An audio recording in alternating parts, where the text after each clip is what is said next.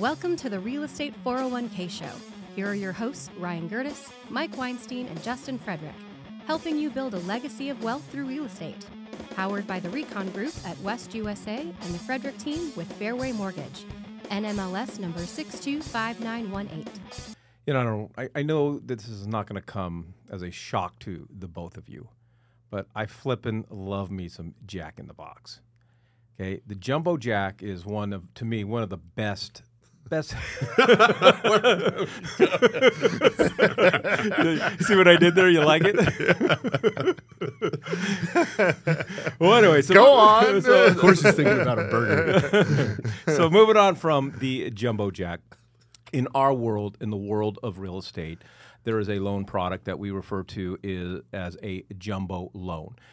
Uh, Justin, walk us through it. What, when does a purchase become and require a jumbo loan product? What is it, and how different is it, if there are any differences, with rates from a traditional conventional loan? So any loan over seven hundred twenty-six thousand two hundred becomes a jumbo loan. So the loan amount, not the not the purchase price. Um, they're they're very different. They're they're it's it's kind of like home equity lines of credit, how it's it's private money. Um, so we're getting these products from all over the place, different banks, uh, different entities making uh, these jumbo products, and they all have different guidelines. Um, some of them are similar, and they can be very similar but very dissimilar at the same time. Um, down payment requirements are different. Uh, sometimes with low down payments, you can get away without mortgage insurance on these products, just depending on what they they require. Um, loan sizes will have a difference. Uh, some of them will have max loan amounts of, let's just say 1.5 million, and some of these loan products will go up to uh, super uh, jumbo products. So we're talking six million. Okay, so we can get into interest rates in a minute, but why would I? Because I think traditionally people think, hey, if I'm going to go out and buy a luxury home, I'm going to buy a house in the in the million dollar range. Why wouldn't I get a first and a second? Because we were hammering those things out in, in the mid 2000s. You know, Yeah. everything was a first and a second, as opposed to a jumbo loan. Is there a benefit of one over the other? Well, great question. Back in the early 2000s, or or even up until basically 2020, your traditional second mortgage or home equity line of credit was running in the sub four range on interest rates. Um, in today's market, you're seeing majority of second mortgages run from nine percent all the way up to I've seen some 16 percent in in second mortgages. So if you're able to obtain a, a, a- first mortgage with a much lower interest rate, then it just makes sense. So to support what Justin is saying, um, you know, in our world and what I've seen with our clients, uh, jumbo products, jumbo loans are not created equal. Um, and so if you if, if you've got a quote uh, from a bank for a jumbo product, or you wanting to learn more about a jumbo loan and how you can leverage that and how it can benefit your home buying process, go ahead and text the word jumbo to 623 AZ Recon. Again, text the word jumbo to 623 AZ Recon. I think one of the big differentiators there too is where you live. So the numbers that you're putting out right now are just for Maricopa or for Arizona as a whole. Well, it's it's it's for the country. However, there's areas where there's uh, high balance conforming limits where you're you're able to go beyond the that 726 200 um, you know like Yeah, California because Washington yeah, if I'm in San places. Francisco, Yeah. then seven seven sixty two barely gets me a one bedroom. 726. We didn't get you a studio Yeah, Wow. get you- yeah. So Correct. they're they're going to be different everywhere. So what like what do they base it off of, and and and how do those numbers? How often do those numbers change? Because we just had an adjustment on that what a year ago. uh, December, uh, and and they're trying to prepare it for uh, the first of the year. They try to get those numbers out, um, and you know what? I don't really know how they come up with those numbers, um, but we've seen significant differences in the last, let's just say, five, six years on those numbers. And I mean, I remember when uh, 417, it was 417 for Yeah. like 15 years. Um, so yeah, yeah, it was nice to start getting those those limits increased. My house cost started- me five forty. I couldn't imagine having to get a jumbo loan. Right, right. yeah, you know, right. it's mind boggling. And especially with the values here in the valley over the past decade, I mean, they've more than doubled. You know, depending on when you entered or, or exited the market. So, are they keeping up, or is it generally like one of those things where they're they're they're they're falling behind? No, they're, they're they're tending to keep up, and there's been talks even earlier this year where they were talking about increasing that limit mid-year, which is something that we've I don't think we've ever seen them do. Um, but a jumbo product is is not always a bad thing. Some there's been periods of time when the rates started going up that jumbo products were actually much cheaper than uh, conventional products. I remember Um, so we were some of these jumbo products had minimum loan amounts of 250,000. So we would put people in jumbo products just to get them a stellar rate. So who's governing it? Is it the Fannie Mae, Freddie Mac, or is it the non-conforming side that's actually Governing? It's the non-conforming side. So wherever the money's coming from, for instance, like a Wells Fargo, uh, Citibank, we, that, those are some of the products that we get. Uh, J.P. Morgan Chase, um, uh, U.S. Bank. Those are some of the the uh, jumbo products that we use. Um, and then we have our own, and there's there's other wild names out there like Redwood, or that's a very common jumbo product. Um, but uh, There needs to be one called Jumbo Jack. Jumbo like, Jack. that- like we need. I want to take With the uh. Jumbo Jack uh, Yeah. loan, please. Yeah. All right. If you'd like some more information about uh, Jumbo loan products or information about Jumbo Jacks, either way, text the word Jumbo to six two three AZ Recon. Again, text the word Jumbo to six two three AZ Recon. Um, before we got behind the mics, uh, we were talking about a a client of yours, Yeah. and I want to talk about the importance when you're talking about jumbo products. Uh, I mean down payment right now in this market is everything. Big deal when it comes to jumbo loans. So this gentleman came to me. Um, he had been shopping around for jumbo products, and he came to me and he's like, uh, "I want to put ten percent down or twenty five percent down on a purchase. Not too sure. Um, he's he's going to be uh, purchasing the home, and then he's selling a business, so he's going to end up uh, paying off the loan in six months. So our goal here was very little closing cost at all um, because he's not going to recoup those if he's going to pay it off in six months. I don't want him to buy down points or anything like that. So we started looking at no point loans, and at ten percent down, uh, one of the products that was offering was ten percent interest rate, which was just brutal. you know, it came with no mortgage insurance, but still, that's insane. that's insane. When we're talking about the difference, we we were looking at a 25% down product, and we had a, a 7% um, with zero points. Actually, it came with a nice credit to help pay for his closing costs. Um, and as long as he had the funds, and he does have the funds, it, it makes much more sense. We're talking about a difference on the P and I payment of fifty seven hundred dollars a month. Yeah, because I'm I'm all in favor of keeping as much of my cash as possible, but at some point, a 10% interest rate in this specific scenario is going. It, it's a it's a terrible financial investment. Well, I I think it, it you know he's only going to have it for six months. So if he had to come along with closing costs, if we didn't have a credit, depending on what his money was doing for him, maybe it would make sense. But man, just to take a ten percent. All right, again, if you'd like some more information about jumbo loans, uh, text the word jumbo to 623 AZ Recon. I feel like I'm saying that with a little Texas swagger. Text the word jumbo, or that's not it. Anyways.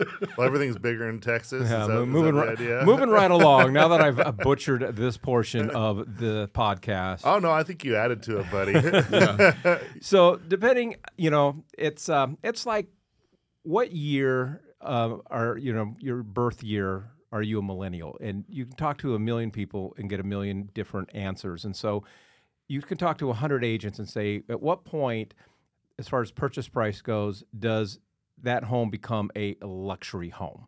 You know, and some people might be anything above 700, 800, a million or whatever. Where do you guys stand on that? When in your mind, Ryan, when do you start when do when do you call it a luxury property? right now, I call it a million. Um, a few years ago, I would have put it in the 750s, um, but just eh, that's just here.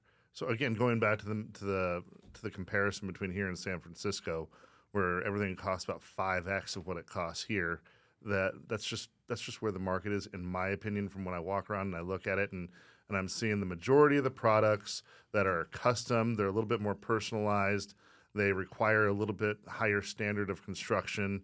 Uh, it's it's at that million million dollar mark when it starts to actually flip into cut into luxury for me. Other than that, it it bounces around either older homes or or track homes, and so those I don't really lump in Okay. unless they've been seriously remodeled or they're in a like a premier neighborhood that's kind of old town historic. Yeah, I would agree. My, or my whatever. home is skyrocketed over the past years, and my home is now worth over a million dollars. But we're in a track neighborhood. I would never, I would never look at that and say I live in a luxury home. But I also see the way my kids take care of the home, so it's definitely not a luxury home. The basement definitely is not a luxury.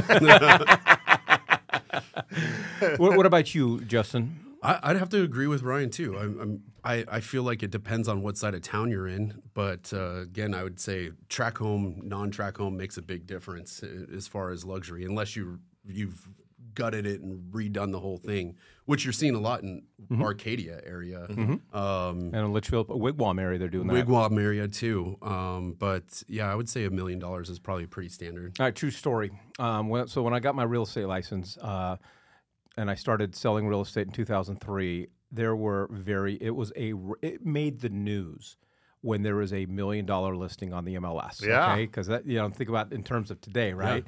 And so I decided that uh, well, I wanted to put in an offer on a million dollar home because I wanted to say, hey, I'm putting in offers on million dollar homes, and uh, yeah, I offered three hundred thousand for it, but I was putting in offers on million dollar homes. I was, I was, I was it back You then, are- bro. You are so special. All right, what do we know? What do we need to know, Ryan, about buying luxury homes? I I think that it does boil down to having an eye for things that are unique. Um, I I think that when it comes, that's when that's when style really starts coming into play. So. Uh, function is always going to be the baseline of everything. So if you need to be in a certain area, or if you need to have it single level or, or equipped with certain things, if you are using it as a primary, um, but it's kind of having that essence rare, having those having those creative things that you just can't really duplicate unless you unless you have someone creative put it down on paper. Um, obviously, price point does play into it. You wouldn't want to put something super custom into a mi- into a middle of a, a dodgy neighborhood or something like that. So all those things play into it. Um, I do feel like there's there's better luxury out uh, opportunities for uh, short term and mid term rentals than there are for uh, some of the more be like introductory type products. So especially here, most people, if they're going to either come with a large group or something like that, they're looking for a luxury home to do an Airbnb or VRBO. Uh, as opposed to doing something that's introductory, because at that point they'd rather just stay in a hotel, and I don't necessarily blame them. So, uh, depending on how you're looking at it, um, you know, if you're gonna if you're gonna do something that you really want it to be an investment property, which is of course what we're always approaching everything on, not necessarily all of them for short term, but um, you're going to want to have something unique, something that's sassy, something that's going to be a little bit more risque, um, and I think that that's what's going to lend itself best on the resale side. Well, people still have money and people are still buying uh, homes. And I want to put things into perspective of the luxury market. Um, as far as the MLS goes, uh, homes between 800,000 and a million dollars are averaging 90 days on market.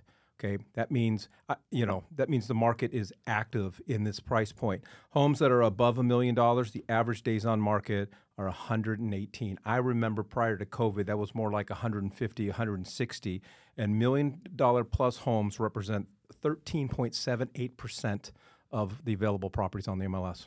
I'd even like to look at the numbers that are above three million, um, or maybe even five. Because Well, you, well, you, always make more work for me. I just uh, can you just I you know what I did the work on this. Can you just let me have my moment? I'm sorry I stole those two and a half minutes from you, buddy. I know you'll never get that back. But um, like in Paradise Valley, whenever we're looking at properties that are below that five million, they fly off the shelves. Yeah. And then and then once it's above five million, I'll see them camp. I'll. I'll see them camping on the market for over a year, and not because they're overpriced. It's just it just seems like those are the that's the that's the hot price for it. Whereas when you go into Peoria, um, which is still a fantastic area, uh, you you'll see them camping on if they're above three million. So, like that number does move, but you are talking about areas that, uh, going back to what I was talking about earlier, they have very unique offerings. So that whether they have backed up to mountains or they have private streets or they have uh, basements, which base, basements are- Elevators. elevators, Yeah. yeah, yeah, That'd be or, cool. or homes built out of adobe rather than out of stick builds. Uh, uh, there's list goes on as to what they what different offerings are out there. Yeah, and I, um, you know, I- I, I guess the point of the matter, what what I was trying to bring to the table with those stats is, I think there's this tendency to assume that since we've seen a little bit of a slowdown of the market, that I'm just going to roll into Phoenix and lowball the heck out of all these, um, you know, million dollar, multi million dollar properties, and these stats suggest something quite different. Well, the the thing that's interesting because we were talking about it before we came on air too is that historically we've seen a lot of cash buyers move into these in, into the luxury homes, Yeah. and so they were interest rate proof. They didn't care if interest rates were at seven or seventeen because they were putting cash down, right? And then now, what are we seeing? We're actually starting to see people take loans out on on those types of properties because we're seeing people use those funds or, or, or keep their funds into investments, um, which is just wild. Uh, when rates were for jumbo products were in the twos, you would see people pay cash or put a huge chunk down. Your skill as a former radio host and now a podcast host is just it's grown exponentially. You just brought this whole topic full circle. I'm proud of you. We started jumbo loans and you ended with jumbo loans. That's being a professional, pal. Bam, You know what I'm going to get you? What are you going to get me? A jumbo Oh, jack. Jack. All right, All right. If you got- walked into that one. You knew I was going to walk into that, didn't you? All right. If you got any questions, uh, we would love to help you. We would love to advise you. We'd love to help you build that strategy, whether you're looking at a jumbo loan pro- product or wanting to uh, really dive into the luxury market here in the great state of Arizona. All you got to do is text the word jumbo to 623 AZ Recon. Again, text the word jumbo to 623 AZ Recon. Thank you for joining us on the Real Estate 401k Show. If you want more information on how to build wealth, click on the link or text us at 623 297 3266. That's 623 AZ Recon.